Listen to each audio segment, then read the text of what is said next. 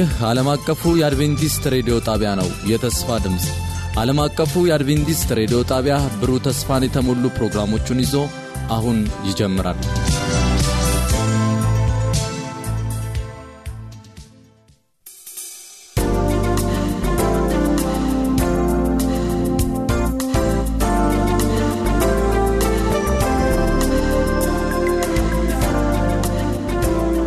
ከጌታ የሆነውን ሰላምና በረከት የምንመኝላችሁ ውድ የዓለም አቀፍ አድቬንቲስት ሬዲዮ ጣቢያ ተከታታዮች በሙሉ ይህ በየሳምንቱ አንድ ጊዜ እያዘጋጀን የምናቀርብላችሁና የእናንተን ጥያቄዎች የምንመልስበት የደብዳቤዎቻችሁ ፕሮግራም ነው። ለዛሬ አብረናችሁ ቆይታ የምናደርገው እንደተለመደው ሁሉ እኔ ከፈለኝ ደርበውና አገልጋይ ቴድሮስ አበበ አብራችሁን እንድቆዩ ከወዲሁ እየጋበዝን ወደ ቀዳሚው ጥያቄያችን እንሄዳለን። ቀዳሚ ጥያቄያችን በለጠ ግርማ ከድሬዳዋ የጻፈልን ደብዳቤ ነው የምናገኘው። ወደ ቀዳሚው ጥያቄያችን ስናመራ የበለጠ ደብዳቤን ላንብበው። ይድረስ ለአድቬንቲስት ሬዲዮ ስርጭት ክፍል ሁላችሁም በጌታ ፍቅር ሰላም ላችኋለሁ። የጌታ ፍቅር ይብዛላችሁ። የዘወትር ጠዋት 12 ሰዓት ተኩል የሬዲዮ ስርጭታችሁ አድማጭ ነኝ። እጅግ እጅግ በጣም በጣም አስተማሪ ነውና ጌታ ይባርካችሁ። ትንሽ ጥያቄ ያለኝና እነሱንም እንደሚከተለው አቀርባለሁ ብሎ ወደ ጥያቄዎቹ ያመራል በለጠ። የመጀመሪያው ጥያቄ እንዲህ ይላል። ለምንድን ነው ሰው በክርስቶስ ሲሆን መከራ የሚበዛበት? ግድ የለሽ የነበረው ሰውም ሳር ቅጠሉ ያስጨንቀዋል። ይህ ለምን ይሆናል? በክርስቶስ ስትሆን የሚጨመር አስጨናቂ ነገር አለ ወይ? በሚል ጥያቄ ነው የጀመረው በለጠ። እንዴት ታየዋለህ ቴዲ? መጽሐፍ ቅዱሳችን ላይ ስንመለከት ሳለ ጌታችን ኢየሱስ ክርስቶስ ወደ ዓለም መጣ፣ ዓለምም አልተቀበለውም። እንደውም ዓለም አሳልፋ ሰጠችው። ክርስቶስም ሲናገር ምንድነው የሚለው? ዓለም እኔን እንዳልተቀበለች ደግሞ እናንተንም አትቀበላችሁም ነው የሚለው። ስለዚህ አንድ ሰው በክርስቶስ ኢየሱስ በእውነት ከሆነ በዚህ ዓለም ሲኖር መከራ አለበት። ዓለምን ከመሰለና ከተመሳሰለ ግን ምንም አይነት መከራ አይኖርበትም። በአንደኛ በሁለተኛ ጢሞቴዎስ ምዕራፍ 3 ላይ ሄደህ በምታነብበት ጊዜ ሁለተኛ ጢሞቴዎስ ምዕራፍ 3 ቁጥር 12 እንደዚህ ይላል። በእውነት በክርስቶስ ኢየሱስ እግዚአብሔርን እየመሰሉ ሊኖሩ የሚወዱ ሁሉ ይሰደዳሉ ይላል። ይሰደዳሉ። በክርስቶስ ኢየሱስ እግዚአብሔርን እየመሰሉ ሊኖሩ የሚወዱ ሁሉ ይሰደዳሉ። ስለዚህ ዓለም እውነተኛውን የክርስቶስ ጸባይና ባህሪ በምናሳይበት ጊዜ አትወደንም አትቀበለንም እንደገና ደግሞ መልካምና የተደላደለች ሆና የምትመች ልትሆነን አትችልም። ምክንያቱም ለክርስቶስም አልተመቸችውም። ለክርስቶስም መከራና ስቃይ ነበረ ያተረፈችበት። ስለዚህ የክርስቶስም ተከታዮች ልክ እሱ እንደሄደ ነው የሚሄዱት። እውነት በክርስቶስ ኢየሱስ ከሆኑ። ክርስቶስም እንደዛ ብሏቸዋል በዮሐንስ ወንጌል ምዕራፍ 13 ላይ ባሪያ ከጌታው አይበልጥም። በእኔ ላይ እንደዚህ ከሆነ በእናንተ ላይ ደግሞ የበለጠ ብዙ መከራ ይደርስባቸዋል። እና በሌላም ቦታ ሲናገር ክርስቶስ በዓለም ሳላችሁ መከራ አለባችሁ አይዟችሁ እኔ ግን ዓለምን አሸንፊዋለሁ መከራውን ተቋቁሞ መውጣት ነው አሸናፊነት ማለት። ስለዚህ መከራ አለመኖር ሳይሆን መከራው ይኖራል። ነገር ግን በመከራ ውስጥ በደስታ እና በጸጋ ተሞልተን ማለፉ ላይ ነው አሸናፊ የምንባለው። ስለዚህ የክርስቶስ ኢየሱስ የሆኑ ሁሉ ልክ እሱን እየመሰሉ የሚኖሩ ሁሉ መከራ ይኖርባቸዋል። ይሄ የክርስትና አንዱ መርህ ነውና ልንቀበለው ይገባል።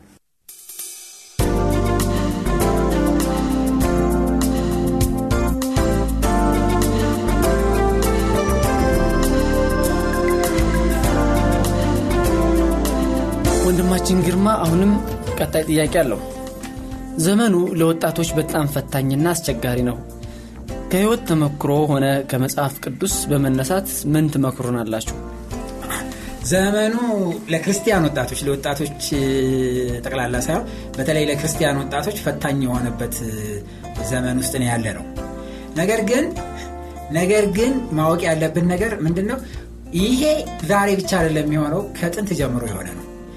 በመጽሐፍ ቅዱስ ታሪክ ውስጥ ሄደን በምንመለከትበት ጊዜ ሰዶምና ጎሞራ በእግዚአብሔር ታስባ በእሳት ከመጥፋቷ በፊት በዛች ከተማ ውስጥ ብዙ ወጣቶች ነበሩ።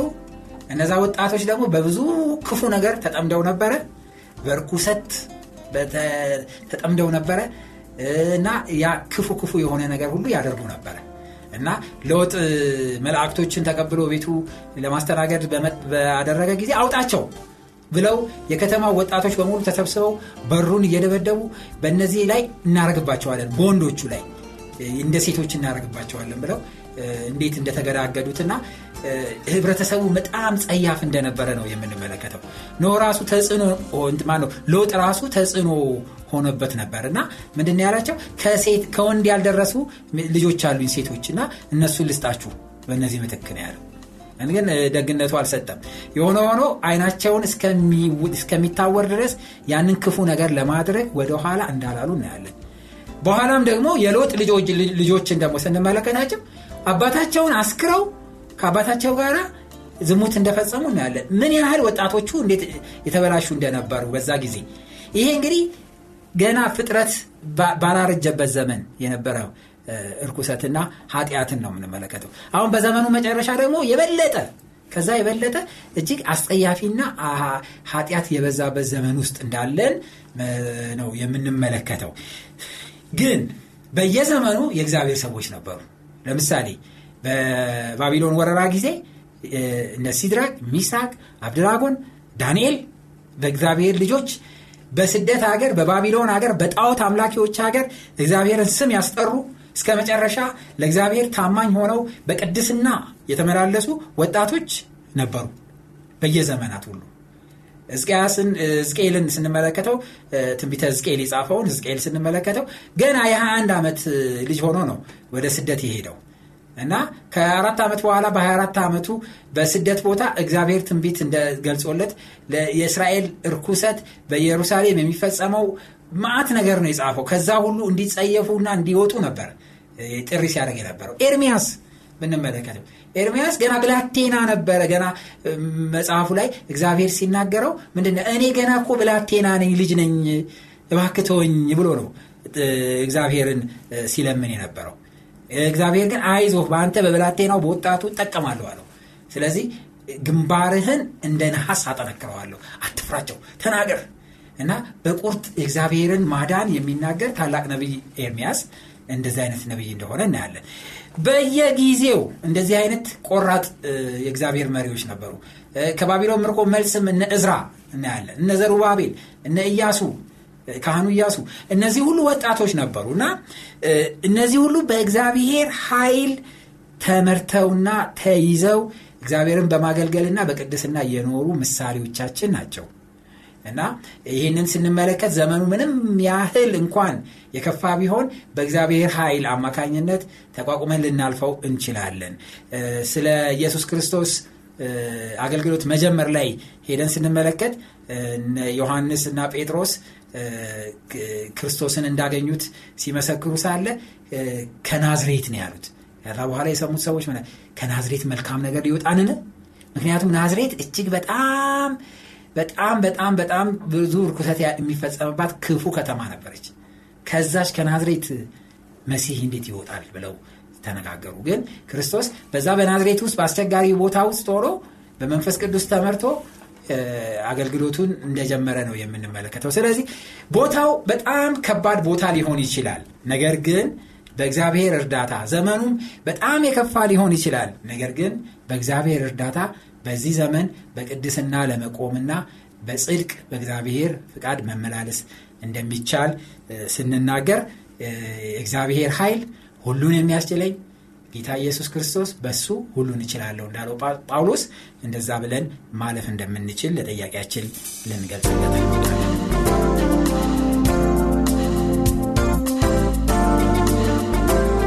የበለጠ የመጨረሻ ጥያቄውን እንመልሳለን አሁን። ቤተ ክርስቲያን እንሄዳለን ግን ለውጥ የለም። እንዲያውም ፈተናዎች ይበዙብናል። ይህ እንዴት ሊሆን እንደቻልና መፍትሄው ምን ሊሆን እንደሚችል ታውቃላችሁን ወይም ካወቃችሁ አማክሩን።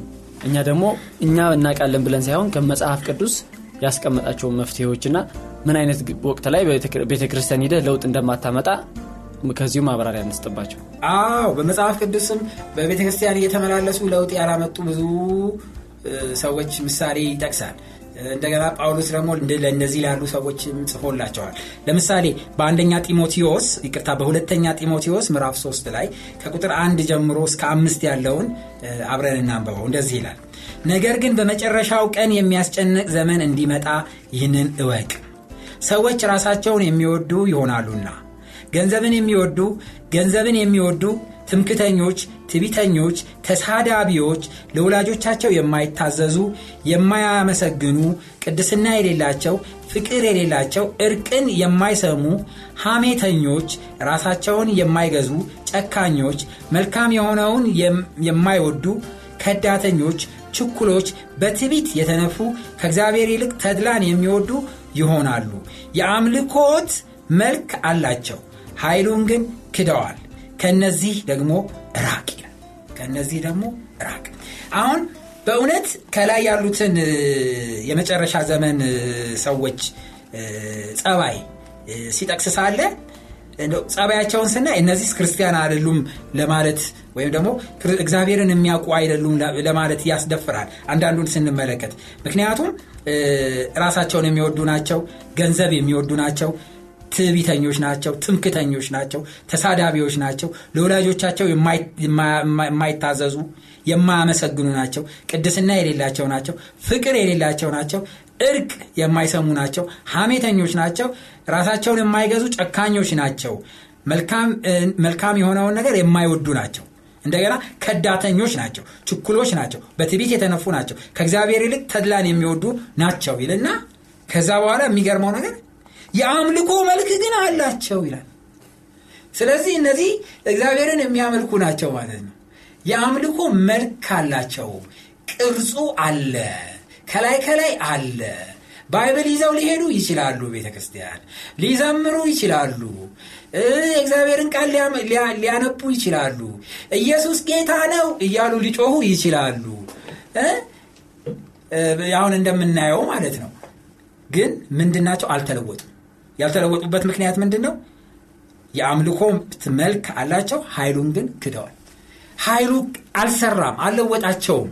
ዛሬ በየባሱ ላይም በየታክሲው ላይም እንደምናያቸው አንድ ነገር ኮሽ ሲል ወይም ደግሞ መኪናው ሲጢጥ ባለ ቁጥር የሚጮሁ አሉ። በየቦታው በየጎዳናው ኢየሱሴ ኢየሱሴ የሚሉና የሚጮሁ አሉ። እና ምንም እንደው ስሙን ስትጠራው ቀና ብለ ስታያት በምንም አይነት በምንም አይነት የክርስቲያናዊ አለባበስ የክርስቲያናዊ ይዞታ የክርስቲያናዊ ትህትና የሌለባቸው። በየቦታው በየቦታው በየመዝናኛ ቦታው በየቅንጦት ባለባቸው ቦታዎች ሁሉ ኢየሱስ እያሉ እንትን የሚሉ ሰዎች ልክ መጽሐፍ ቅዱስ ላይ እንደተጻፈ ተድላን የሚወዱ መብላት መጠጣት በቃ በቃ ይሄ recreation መዝናናት በቃ የሚወዱ ግን ኢየሱስ የሚሉ እንደዚህ አይነት ናቸው። ለወንጌል ስራና ለምስክርነት አንድ አንድ ደቂቃ ወጥተው እንኳን የማይናገሩ የአምልኮ መልክ አላቸው። ነገር ግን ኃይሉን የካዱ ናቸው። ስለዚህ ይሄ ነው እንግዲህ ቤተ ክርስቲያን እየሄዱ ለውጥ የማያመጡት ሰዎች ኃይሉን የካዱ ናቸው። እግዚአብሔር ግን በእውነት ለውጥ እንድናመጣ ይፈልጋል። ያም ደግሞ የመስቀሉ ኃይል ይለውጣል። ምክንያቱም በአንዲያ ቆሮንቶስ ምዕራፍ አንድ ላይ ሄደን ቁጥር 18 ላይ ሄደን ስናነብ የመስቀሉ ቃል ለሚጠፉ ሞኝነት ለእኛ ለምንድን ግን የእግዚአብሔር ኃይል ነው ይላል። ኃይል አለው ቃሉ። ይሄ የክርስቶስ በመስቀል ላይ ተሰቅሎ ኃጢአታችንን ሁሉ ተሸክሞ ሞቷል። ከዛ በምትኩ የእሱን ህይወት ሰጥቶናል ጳውሎስ እንዳለው በገላትያ ምዕራፍ 2 ቁጥር 20 ላይ እኔ አይደለውም የምኖረው አሁን ግን በእኔ የሚኖር ክርስቶስ ነው።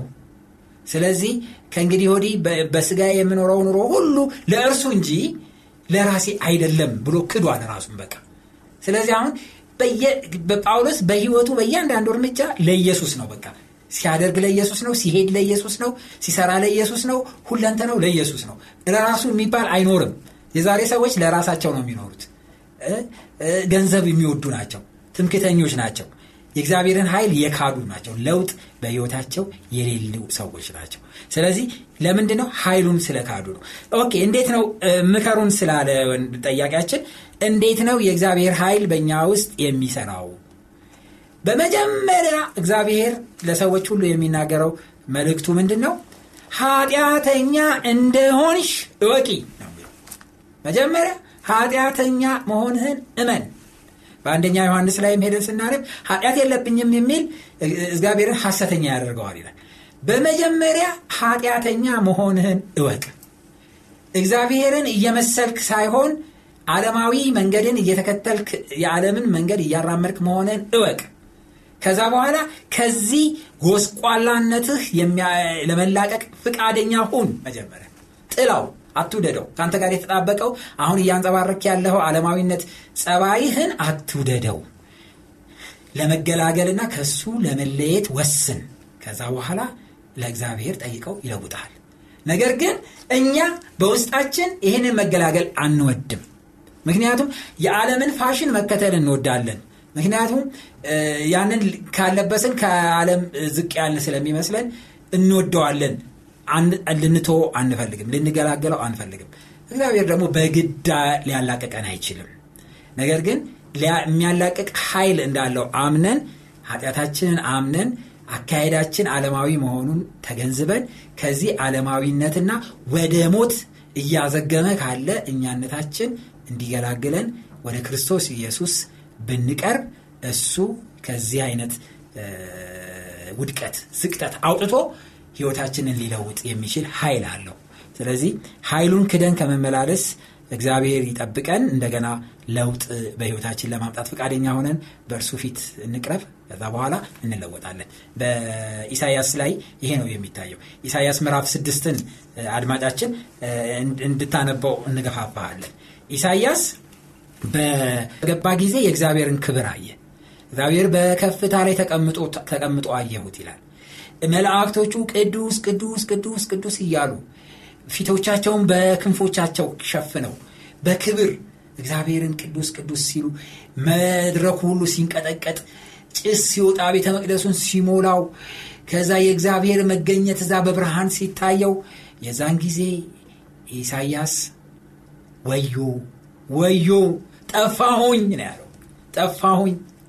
እኔ ኃጢአተኛው ከንፈሬ የረከሰ ከንፈሮቻቸው በረከሱት መካከል የምኖር የእግዚአብሔርን ክብር አይቻለሁኝና ሞትኩኝ ነው ያለው። በቃ ጠፋሁኝ። በቃ ተናዘዘ። አፉ እንደረከሰበት አንደበቱ እንደረከሰበት ጸያፍ ንግግር እንደሞላበት ቅድስና የሌለው መሆኑን አመነ ሲያምን ምን ሆነ? አንድ መልአክ እየበረረ መጣ ይላል ከኪሩቤል። ከዛ በኋላ ከዛ ከፍሙ ላይ ወሰደ ከእሳቱ ከመሰዊያው ከሚነደው ላይ። ከዛ መጣና ከንፈሩን በዛ ፍም እሳት ዳሰሰኛል ከዛ በኋላ አሁን ተፈውሰሃል ተፈውሰሃል እንግዲህ። ለምን? ከንፈሬ የረከሰ ብሎ ስለጮኸ እግዚአብሔርም ያንን ፍም አነሳና ያንን የረከሰ ከንፈር በእሳቱ በቃ አጋየው ከዛ በኋላ የረከሰው ከንፈር ተወገደ።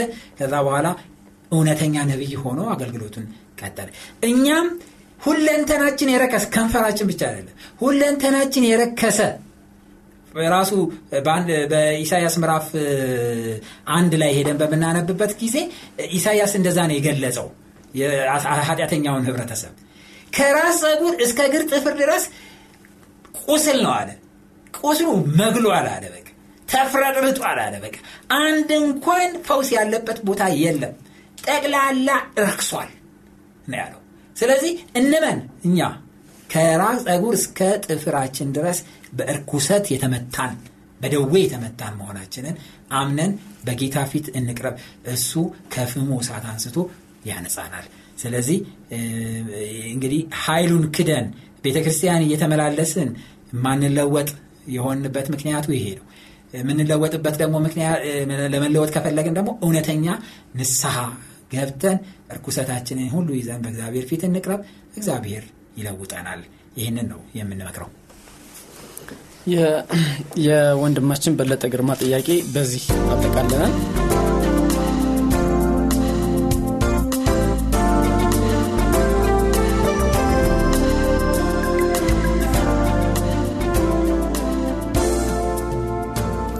ከሻሸመኔ ወደ ተጻፈልን የአዲሴ ዳምጤ ደብዳቤ እናልፋለን። የአዲሴን ደብዳቤ በአጭሩ ላምጡ። ለዓለም አቀፍ አድቬንቲስት ሬዲዮ ፕሮግራም ለደብዳቤ መልስ አዘጋጆች የጌታ ጸጋ ይብዛላችሁ።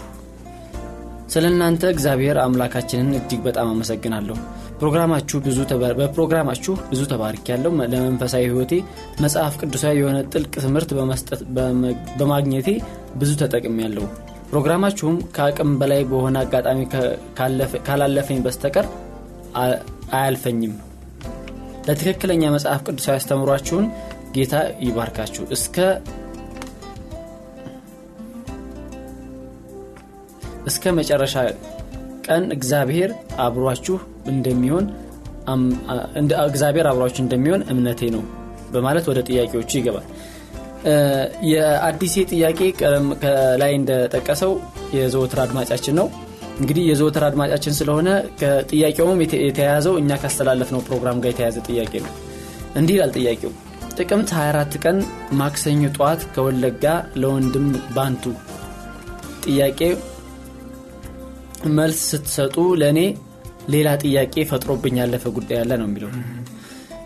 እሱን ጥያቄ እናንሳ በጌታ ኢየሱስ አዳኝነት ለማመን ለማመንና ለመወሰን የማይችል ህፃን የመጨረሻ እጣ ፈንታቸው በተመለከተ ስትመልሱ ከማቴዎስ 19 ቁጥር 13 ና 14 በመጥቀስ ጌታ ኢየሱስ ክርስቶስ እንደነዚህ ህፃናት ካልሆናችሁ ወደ መንግስተ ሰማያት አትገቡም በማለት እንደነዚህ ላሉት ናት በማለት ህፃናት ሁሉ ወደ መንግስተ ሰማያት እንደሚገቡ በእርግጠኝነት ነበር እየተናገራችሁ የነበረው ነው የወንድማችን የመጀመሪያው አመለካከቱ ማለት ነው። ቀጥሎ ማቴዎስ 19 ምዕራፍ 19 ቁጥር 13 እስከ 14 መሰረተ ሀሳቡ ይህ አይደለም በእርሱ አመለካከት ነው እንግዲህ። እናም ይህ መስሎ ስላልታየኝ ጌታችን ኢየሱስ ክርስቶስ በዝች ጥቅስ ሊያስተላልፈው የፈለገው መልእክት አለ ወይስ እሱኑ ህፃናት ይጸድቃሉ የሚለውን ለማስተላለፍ ነው። ተምሳሌታዊ አነጋገር ነው ወይ ይሄ? የሚል ጥያቄ ነው። ከእሱ ጋር አብረን እንድናያቸው የሰጠን ጥቅሶች አሉ። ሮሜ ምዕራፍ 5 ቁጥር 19 እና መዝሙር 51 ቁጥር 5ን እንድናያቸው አብሮ ሰጥቶናል። እንግዲህ መጀመሪያ ማቴዎስ 19 ቁጥር 13 እና 14ን አውጥተን አንብበን ወደ ጥያቄው እንወያይ። ቴዲ በጣም ጥሩ። በመጀመሪያ አድማጫችንን እጅግ አድርገን እናመሰግናለን። ምክንያቱም ፕሮግራማችንን በጥሩ ሁኔታ ስለሚከታተልና ሲከታተልም ስለያጋጠመው ነገር እና ስላልገባው ጥያቄ አንስቶ ከዛ ውስጥ ስለጠየቀን አድማጫችን ስለሆነ በዚሁ ፕሮግራማችንን በመከታተል እንዲቀጥል ልናበረታታው እንወዳለን።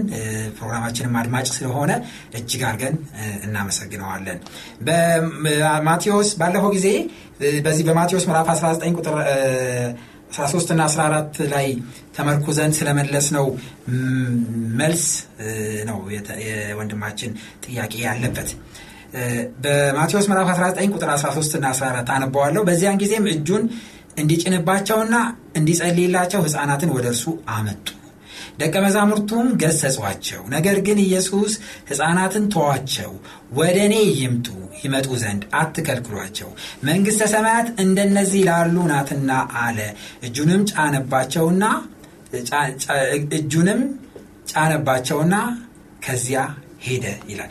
ጌታ ኢየሱስ ክርስቶስ መንግሥተ ሰማያት እንደነዚህ ላሉት ናት ብሎ እነዚህን ህፃናቶች እንደተቀበለ ነው የሚያሳየው።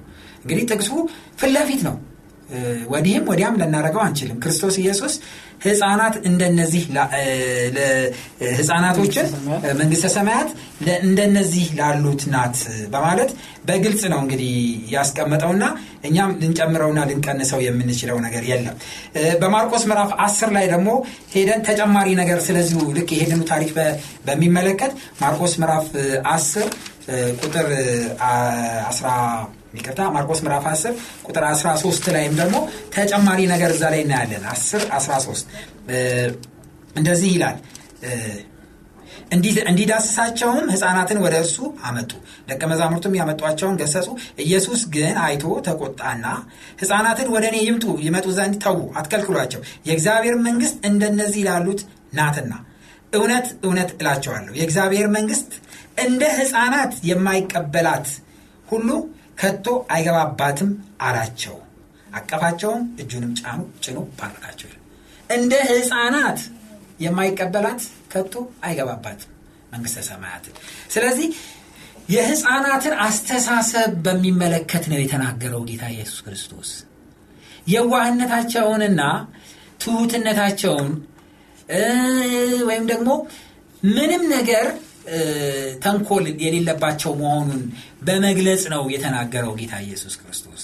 እንደውም እነሱን ነው ምሳሌ አድርጎ የተጠቀመባቸው ጌታ ኢየሱስ ክርስቶስ። ይሄ ግልጽ አይደለ እንዴ? ግልጽ ነው። ምንም ጥርጥር የለውም። ስለዚህ የህፃናት ህፃን አስተሳሰብ በህይወቱ ኃጢአትን ለመስራት የሚያስችል አቅም የሌለበት አስተሳሰብ ነው። ስለዚህ አንድ ሰው አዋቂ ከሆነና ካስተዋለ በኋላ ነው ኃጢአትን መስራት የሚጀምረው። ስለዚህ የዛን ጊዜ ነው የሚፈረድበት። ነገር ግን ህፃን ልጅ ሆን ብሎ አቅዶ ኃጢአትን ለመስራት የሚችል አስተሳሰብ ደረጃ የለውም። ስለዚህ በዚህ ደረጃ ላይ ያለውን ህፃን እግዚአብሔር ይፈርድበታል ብሎ ማስቀመጥ ይሄ በጣም ሚዛናዊ አስተሳሰብ እንዳልሆነ ግልጽ ነው። በመሆኑም ወንድማችን እንድናያቸው የጠቀሳቸው ጥቅሶች አሉ። ለምሳሌ መዝሙረ ዳዊት ምዕራፍ 51 ቁጥር አምስት ላይ መዝሙረ ዳዊት ምዕራፍ 51 ቁጥር አምስት ላይ እናቴም በኃጢአት ጸነሰችኝ ይላል። እና እናቴ በኃጢአት ጸነሰችኝ። ስለዚህ በኃጢአት የተጸነሰ ህፃን ወደ መንግስተ ሰማያት አይገባም። ዝም ብላችሁ ይሄንን ሳታነቡ ነው ወይ? ህፃናት ወደ መንግስተ ሰማያት ይገባሉ ብላችሁ የተናገራችሁት የሚል አስተሳሰብ ወይም እንደምታ ያለው ይመስላል የጠያቂያችን ሁኔታ። ስለዚህ እዛ ላይ ግን የሚለው በኃጢአት የጸነሰችው ማናት እናቱ ናት። እንጂ እሱ ይሄ ጽንሱ አይደለም ኃጢአት የሰራው። ጽንሱ አይደለም ኃጢአት የሰራው ነገር ግን የተጸነሰበት መንገድ በኃጢአት እንደሆነ ነው የሚናገረው መጽሐፍ ቅዱስ። በኃጢአት ተጸነስኩኝ ነው የሚለው እንጂ እኔ ጽንስ ሆኜ ኃጢአት ሰራሁኝ ወይም ጽንሱ ኃጢአተኛ ነው ማለት አይደለም። ይህንን በዚህ አይነት አስተሳሰብ ተርጉሞት ከሆነ በሮሜ ምዕራፍ አምስት ቁጥር 18 ላይ በአንዱ በአዳም ምክንያት ኃጢአት ወደዚህ ምድር ገባ። ስለዚህ ሁሉም ኃጢአተኞች ሆኑ በአንዱ በክርስቶስ ምክንያት ጽድቅ ወደዚህ ምድር ገባ በእርሱ በኩል ደግሞ የሚያምኑት ሁሉ ጻድቅ ሆኑ ነው የሚለው። ስለዚህ አሁን በአንዱ በአዳም ምክንያት ኃጢአት ወደዚህ ምድር ገባ። ስለዚህ ሁሉ ኃጢአተኞች ሆኑ ሲል መጽሐፍ ቅዱስ ምን ማለቱ ነው? ከዛን ወዲህ አዳም ኃጢአት ከሰራ በኋላ የአዳም ተፈጥሯዊ ሁኔታ ኃጢአትን ለመስራት ዝንባሌ ያለው መሆኑን